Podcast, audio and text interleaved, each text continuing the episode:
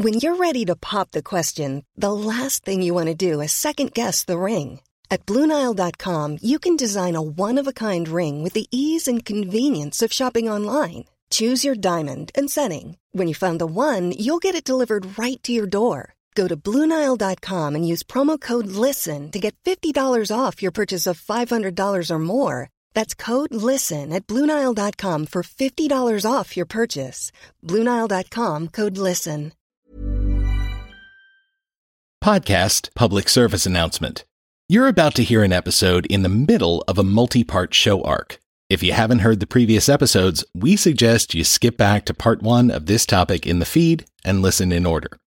All right, Paranoid Strain Orchestra, hit it. You've got no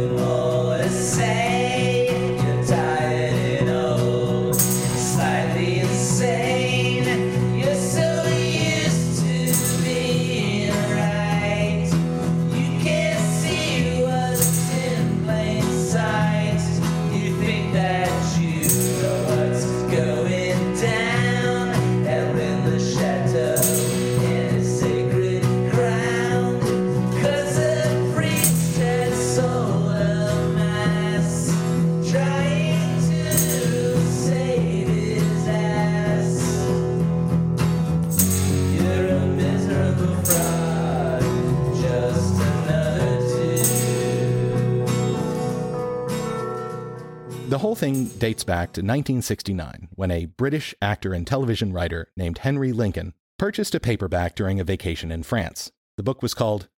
Actually, Dana, could you do the honors? Le trésor maudit de Rennes le Château. Sounds so nice when you say it. The title translates to The Accursed Treasure of Rennes le Chateau for us English only cretins.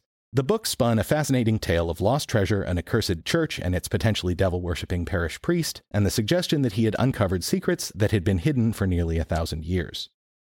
Lincoln got super obsessed with the idea of a treasure being hidden in a small rural French parish and convinced the producer of the BBC documentary series Chronicle to fund a short film on the mystery of its vicar, Berenger Saunière. And because we live in an age of fucking miracles, we're about to share clips from that film and the two sequels he talked the BBC into producing as well, once the first show turned out to be a major hit with the viewing public. But to summarize the story that de Sède wrote about and Lincoln filmed, we're going to turn to an excellent book on the subject by Bill Putnam and John Edwin Wood titled The Treasure of Rennes le Chateau. Here's how they relate the best known version of this story. In 1885, a poor parish priest of no notable heritage or unique skills, Berenger Saunière, was assigned by his church superiors to an obscure and ancient town in the historical Languedoc region. You'll recall that's the Cathar's old stomping grounds. He was soon able to use a donation from a wealthy parishioner to begin a remodeling of the altar and to install some stained glass windows. But a few years later, Saunière suddenly began to spend huge sums of money on an enormous rebuilding project encompassing not only the parish church, but also his own residences, the town's graveyard, and more. No one knows where the money came from, but many suspect he found a fabulous treasure somehow. That there is something weird about the story is bolstered by the fact that the refurbished church is full of strange embellishments that many have taken as clues to the location of said treasure, put there on purpose as part of some strange master plan of Saunière's. One emblematically strange example an arch over the entrance to the church reads Terribilis est locus iste. Translation This place is terrible. Adding to the mystery, of course, is the deep history of Rennes le Chateau, which, by dint of its position in the foothills of the Pyrenees, had over the centuries been adjacent to major events, including the tragic story of the Cathars It was once a stronghold of that faith, and the exploits of the Knights Templar. who built castles in the area, but that's not surprising. They built castles everywhere because those dudes were fucking flush with cash, at least at one time.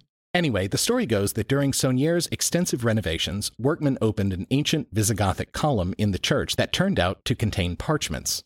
Excitingly, some of these parchments are apparently still around and have been shown to include carefully coded messages. Saunière traveled extensively and for mysterious ends. Reports have him meeting with luminaries of the time. It's said he visited the Louvre and purchased paintings, including one by Nicolas Poussin, The Shepherds of Arcady, that depicts a tomb surrounded by shepherds in a bucolic setting. There's an inscription on the tomb as well, et in Arcadia ego. Translation Even I, death, am in Arcady. This seems like an unimportant point until you realize that one of the two remaining parchments, when deciphered, includes the message Poussin holds the key. Also, as Lincoln and de Sède discovered, there's a tomb in the countryside around Rennes that resembles the one featured in the Poussin painting. Could this also be a clue to the treasure? Eventually, back in the 19aughts, Saunier's extensive renovations were complete, but confusingly, he and his longtime housekeeper, Marie Dénarnaud, Whom pretty much everyone agrees was more than a housekeeper, if you know what I'm saying. stayed in a modest residence while the remodeled mansion he'd had built on the church's grounds, called Villa Bethany, was reserved for entertaining fancy guests. Eventually, Saunier's lavish spending came to the attention of his superiors in the Catholic hierarchy. When they demanded to know the source of his funds, he couldn't, or wouldn't, provide the information. He was stripped of his priestly duties by the Vatican, though he continued to celebrate Mass in defiance of these orders until his death in 1917. Reportedly, his final confession to a fellow priest was so shocking that the man refused to give Saunier absolution from his sins as is traditional for dying Catholics. The housekeeper stayed in Villa Bethany until her death in 1953, though she sold the property in 1946 to Noël Corbu, who developed it into a resort offering the bucolic quiet of the picturesque village and its landscape. While she regularly intimated to Corbu that she was in possession of a secret and that she would pass it along to him eventually, she died in 1953, never having revealed it. If there was a treasure, no one to this day knows where it is. Well, that is indeed an interesting story. What did Lincoln's documentarian instincts uncover to flesh out the picture? Quite a lot if your standards of evidence are low. Let's start with this monologue from the first film, provocatively titled The Lost Treasure of Jerusalem, where he puzzles over the story of Saunier and drops in some completely unwarranted speculation about the Templars finding some of the same supposed treasure Saunier had located. Over the centuries, there have been persistent legends of the lost gold or a treasure in this area. For instance, during the Middle Ages, the religious military order of the Knights Templars brought in gold miners into the area, or so it was said. They were kept totally segregated from the rest of the population. And yet it seems likely that these gold miners were in fact gold workers, reconverting the golden artifacts back into crude gold, which they could bring out of the gold mines. Hear how he just changed up the Templar story without any actual evidence, making the supposed gold miners into gold workers? And he only does it because he wants the story to change from Templars dug for gold in this area to Templars needed to melt down gold in this area, because he's already decided the treasure exists? Hey, you know that wildly misapplied phrase, begging the question? Which people usually use as if it means this leads us to the question of, as when someone says in the middle of a discussion of the Coen brothers oeuvre, this begs the question is Raising Arizona their finest film? Now, of course, the correct answer is an emphatic yes, followed by, and it's also the greatest movie ever made by human beings. But this is not what begs the question is supposed to be used for. It's supposed to point out a logical fallacy in which a person assumes the validity of his conclusion rather than offering facts to support it. As in, we're justified in making this leap to Templars melting down gold based on the fact that they clearly found the treasure we're hypothesizing might exist here, thus fallaciously using one unsupported assumption as evidence for another unsupported assumption without actually proving the validity of either. We'll find this unfortunate and disingenuous approach to determining the facts of a proposed scenario sprinkled throughout his later work in Holy Blood, as well as some truly risible defensiveness when it comes to Lincoln and his co author's amateurish and indefensible approach to historiography. By the end of film one, Lincoln appeared to believe his most important questions remained unanswered. Two years later, he therefore produced a second film on the topic titled The Priest, the Painter, and the Devil. In this one, he engages in some architectural criticism of Saunier's choices in terms of church redecorating strategies. The statues seem blind and remote. There is a strange emptiness here, a confusing, puzzling, mysterious mass of detail which seems to be trying to say something, though the voice is muffled. The total effect is almost overpowering. There is no delicacy here, rather a flamboyant expression of enormous vitality sliding towards bad taste. In its vulgar charm, it seems to be echoing the character of its creator, Béranger Saunière, the priest, who seems to be taking a delight in playing with us, giving us clues. Is Saunière trying to show us what the parchments showed him? Perhaps if we could read the secret messages, we too could be led to the source of Saunier's wealth. But then he gets down to analyzing the messages encoded in the two parchments found by the priest in the ancient pillar on his altar, which is a little more interesting and a lot more French. And here is the first message, found quite simply by identifying those letters which are raised higher than the rest of the text and reading them off in sequence. À Dagobert de Roi et à Sion et ce trésor, et il est la mort. This treasure belongs to Dagobert II, king, and to Zion, and he is there dead. So the message makes it quite clear that we are dealing with treasure, and a treasure that belongs to Dagobert II, who is presumably the he who is there dead. So, who the fuck is this Dagobert? Again, Lincoln's got you, baby. Dagobert was one of the last kings of the Merovingian dynasty of France. He was assassinated in the year 679 AD. It is perhaps not impossible that a Dark Ages royal treasury could be hidden away here. But Zion. Zion is Jerusalem. And the treasure of Jerusalem, the treasure of Solomon's temple, was carried off by the Romans, who sacked the city in 70 AD. How can the treasure of Jerusalem possibly be linked with Rennes-le-Château? So, Lincoln's interpretation of the secret message in Saunier's parchment suggests a couple of things here. One, This Dagobert, the last of the Merovingian kings, A medieval dynasty of Frankish kings that will become surprisingly important in this strange story very shortly. Anyway, Dagobert's treasure lies, presumably, with his body, wherever that is. two, This treasure is also apparently associated with Zion, another word for Jerusalem, i.e., the place where the Knights Templar's temple was located, where they supposedly first began to build their fabulous wealth, etc. Lincoln leaves open the question of how these two might be associated, though it's safe to say he thinks he has some answers. I.e., it's the same treasure. But in spite of these gold and jewels treasure peregrinations, in this film, Lincoln comes to decide his focus on filthy lucre has actually been a red herring. Long months of work have gone into the unraveling of all these ingenious clues, but my fascination with these puzzles and preoccupations with thoughts of treasure had obscured the simple truth which now seems to me to lie behind Saunier's sudden wealth. That truth seems to lie in the realm of the occult. The parchments themselves make no great effort to hide a key to that truth. Yet again, this document picks out more letters, easily identified by their small size.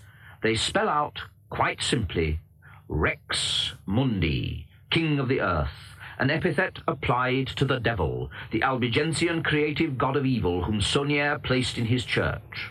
By the end, the main thrust of this second documentary is getting very, very judgy about Father Saunier.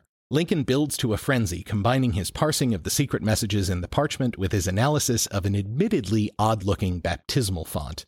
That's the thing that's full of holy water in a Catholic church. Yeah, but this one sports a demon at its base. Many theories have been put forward concerning the significance of this figure, but I realized that the meaning of the whole statuary group was simple and quite startling. Rex Mundi, King of the Earth, supports the holy water. Did you hear that mention of the Albigensian term Rex Mundi, the god of this world, i.e., the devil? And remember who the Albigensian crusade was waged against? We told you the Cathars was going to be all over this thing. So, what conclusion are we to reach? Lincoln thinks it's obvious. Saunier chose the god of this world over the true spiritual god, betraying his forebears and allying himself with mysterious, wealthy benefactors. Did Saunier's riches come from treasure? Wealthy and distinguished people visited him. Is it possible that some of them, who provided him with all he needed, were his fellows in a secret society of the occult? Did he admit that though a priest, he acknowledged, like his heretical forebears, the supremacy of the devil? He knew that after his death, people would speculate on and search for the source of his wealth. And that search has led me down a tortuous trail. For too long, I had threaded a labyrinth, at the heart of which was a simple truth. Simple, obvious, and staring. heavy, black, and pendulous. Which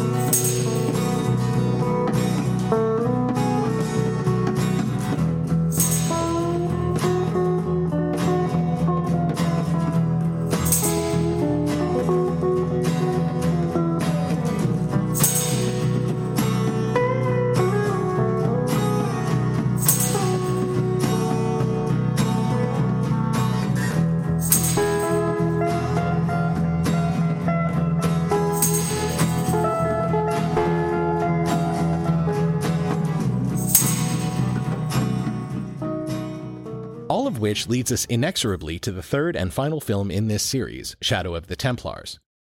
After recounting the story of the Knights, Lincoln makes a number of unsupportable assertions about the reason for their founding, including the suggestion that they were formed at the behest of a powerful but shadowy group called, at the time, the Order of Our Lady of Sion. Sion here is an alternate spelling and pronunciation of the term Zion, so in other words, Jerusalem. He then connects this supposed group with a real life secret society, the Priory of Sion, to which he suggests the original Order of Our Lady renamed themselves after a falling out with the Templars. Once again, there is no evidence the real life Priory of Sion created the Knights Templar, though admittedly there are historical records indicating the secret society dates back to just after the fall of the Crusader Kingdom of Jerusalem. But the centerpiece of this whole film is Lincoln's interview with an honest to God living member of the Priory of Sion, Pierre Plantard. Plantard is at first a reluctant interviewee, but gradually warms to answering the documentarian's questions. Lincoln begins grilling him about the treasure at Rennes le Chateau. Monsieur Plantard, is there still a secret at Rennes-le-Château? Here, you are speaking of a material treasure. We are not talking of a material treasure. Let us say, quite simply, that there is a secret in Rennes le Chateau, and that it is possible that there is something else around Rennes le Chateau. Lincoln asks him about another fascinating connection between the mysterious priory and the mystery of Rennes. By the way, the painting by Poussin that Lincoln discussed in his previous film, the motto of the priory is the same Latin phrase, Et in Arcadia ego. featured in that painting. Weird coincidence, right? And how does Poussin fit into this story? To be sure, in the Poussin painting, there are certain revelations. Poussin was an initiate, and he therefore created his painting as an initiate. But he wasn't the only one in this story. There are other characters. In artistic expression, the truth is concealed as one uses symbolism. Lincoln is also able to confirm with Plantard that the Priory of Sion isn't just part of the past, but rather a going concern. Can you tell us whether the Priory of Zion still exists today? At this moment, Sion still exists. One of its more recent members, one of its last Grand Masters, was Jean Cocteau. Everyone knows this. Here, Plantard is explaining that Jean Cocteau, the renowned filmmaker and artist who died in 1963, was a recent leader of the group. It's also notable that Plantard features in genealogical records of the line of medieval Frankish That is pre French. kings called the Merovingian dynasty, who ruled from the 5th to the mid 8th century. So, in addition to being high up in the priory, Plantard had royal blood. All of this Lincoln discovered from the priory documents found in the Bibliothèque Nationale de France. Sort of like the French version of the US Library of Congress. Lincoln asks Plantard about this topic as well. Monsieur Plantard, over the centuries you have, uh, uh, how shall I put it? Uh, you have supported the Priory of Zion. We have supported Zion, and Zion has supported us. We. Who are we? Well, I am speaking of the Merovingian line, for our line is descended from King Dagobert II. The Merovingians, it was they who made France. Without them, there would be no France. The Merovingians represent France. By the end of the film, though, Lincoln's real conclusion is revealed. He has decided that everything in his series, from Saunier's mysterious source of funds, to the composition of Poussin's painting, to the geography around Rennes le Chateau, to the supposed hermetic and mystical rites of the inner circle of the Knights Templar, they all revolve around the true treasure, the Pentacle. Ooh, is that a priceless artifact? Or another secret society? No, it's a it's like a five-pointed star. The geometric shape. What kind of five pointed star? The kind your teacher marked on your best finger paintings in kindergarten? The ordinary run of the mill five pointed star shape everybody who's listening to this is thinking of right now? How the fuck is this supposed to be the real treasure? I don't know. I told you this guy is a hapless, credulous true believer. The magician uses a pentacle enclosed within a circle for conjuration. But the pentacle is not only a symbol of black magic, of evil. The shape seemed to be assuming an unexpected significance in my research into the history of the Priory of Zion. And he sticks to his guns, even asking Plantard in his interviews about this secret he believes he's uncovered. The geometry is pentagonal, isn't it? I can't answer that. Lincoln clearly thinks this response is Plantard, the initiate, being cagey, but it seems obvious to us that the interviewee literally has no idea what the madman interviewing him is asking. And maybe regrets consenting to be interviewed in the first place. Overall, by the time you've watched all three of these films, Not that you're going to or should. you'll see that Lincoln has built an elaborate architecture of supposition around the story of Rennes le Chateau that he originally read in that French language paperback. Or, as Putnam and Wood put it, Between them, these three films greatly extend the story of Rennes le Chateau, from the original tale of a poor priest finding treasure and using the money to renovate the church. Henry Lincoln has introduced the Cathars, the Templars, the Priory of Sion, and the geometry of the hills. And he's hardly finished elaborating on his themes, but the next phase of explanation for Henry Lincoln's Frankenstein monster of mismatched conspiracy claims required him to team up with co authors Michael Baigent A professional photojournalist from New Zealand, and Richard Leigh. a writer from New Jersey. Note that not one of these guys has any relevant credentials in the areas on which they presume to pontificate in their book. But that didn't stop Holy Blood upon its publication from becoming a runaway bestseller and inspiring the early 80s version of the same whirlwind of confusion, conspiracy, and pseudo history that attended Dan Brown's later sins against common sense. So, let's take the time to really pull apart this book and find whatever small, undigested, kernel like nuggets of historical fact we can extract from its stinking, repulsive mass of untruth. Undigested kernels? Have you returned to your upsettingly fecal metaphors? Oh, shit! No time to explain, Dana, because Lincoln, Baigent, and Leigh are letting us know that they went into this, I think we're calling it research, with open minds. At the start of our search, we didn't know precisely what we were looking for, or for that matter, looking at. We had no theories and no hypotheses, and we had set out to prove nothing. On the contrary, we were simply trying to find an explanation for a curious little enigma of the late 19th century. The conclusions we eventually reached were not postulated in advance. We were led to them, step by step, as if the evidence we accumulated had a mind of its own, was directing us of its own accord.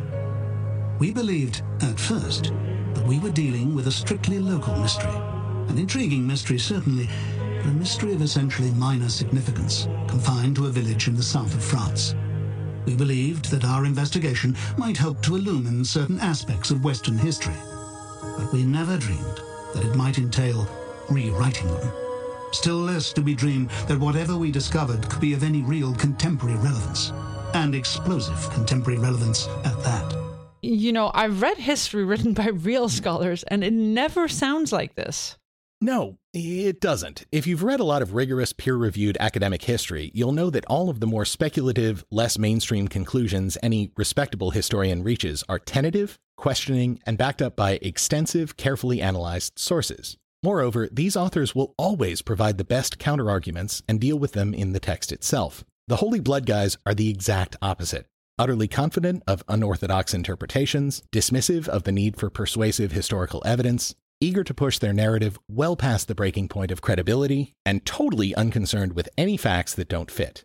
It's really remarkable. But don't take his word for it. Here's how the trio themselves explain why no qualified historians have ever proposed their grand thousand plus year conspiracy reading of such well explored topics as early Christianity, Frankish royalty, the Knights Templar, the Cathars, and the Holy Grail romances. At this point, we paused to review the evidence at our disposal. It was leading us in a startling yet unmistakable direction. But why, we wondered, had this evidence never been subpoenaed by scholars before? The answer, we realized, lay in our own age and the modes or habits of thought which characterize it.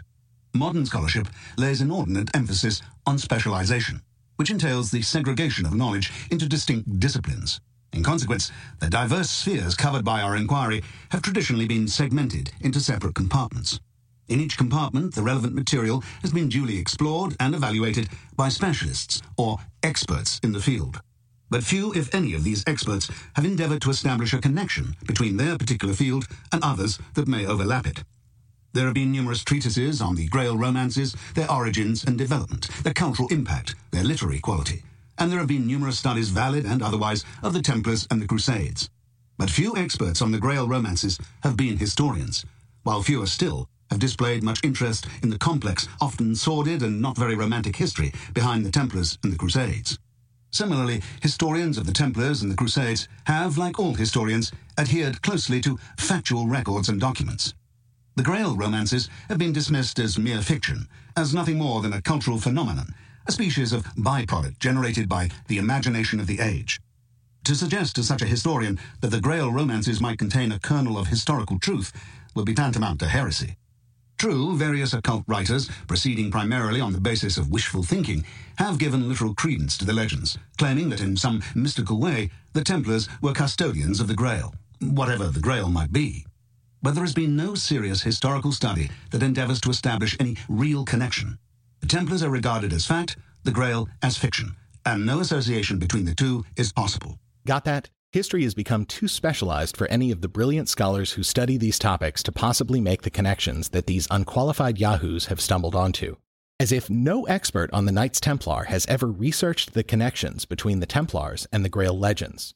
In fact, even the non academic but well researched and carefully written books we relied on for our Templar section indeed cover the ways the Templars were featured in the popular literature of their time, especially the Grail romances. They just didn't go on to presume that the Grail stories were non fiction, especially since the Grail itself was never mentioned in the 11 plus centuries before the appearance of said romances. Like never. Not ever.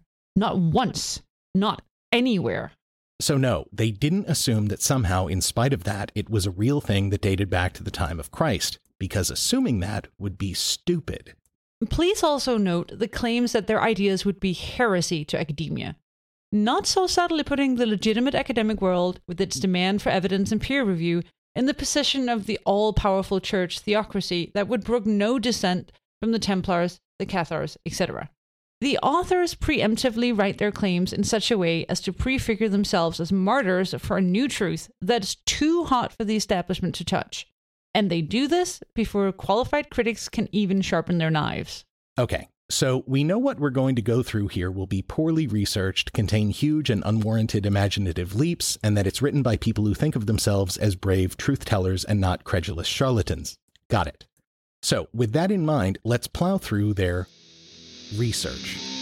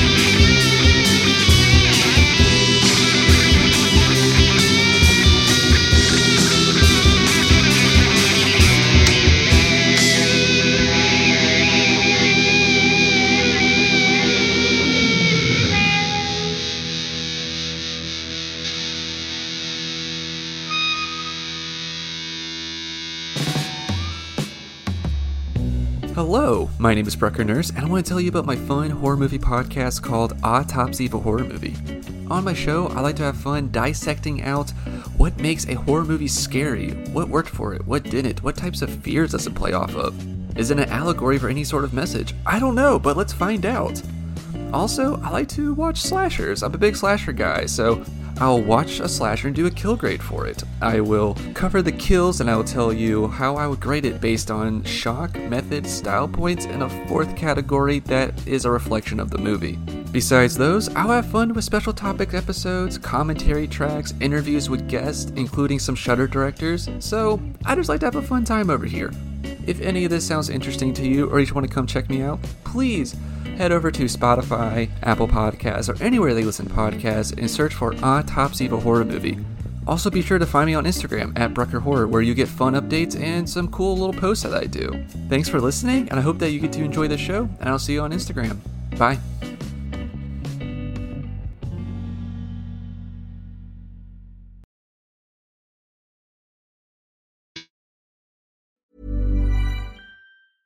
Even when we're on a budget, we still deserve nice things. Quince is a place to scoop up stunning high-end goods for 50 to 80% less than similar brands. They have buttery soft cashmere sweaters starting at $50, luxurious Italian leather bags, and so much more. Plus, Quince only works with factories that use safe, ethical, and responsible manufacturing. Get the high-end goods you'll love without the high price tag with Quince. Go to quince.com/style for free shipping and 365-day returns.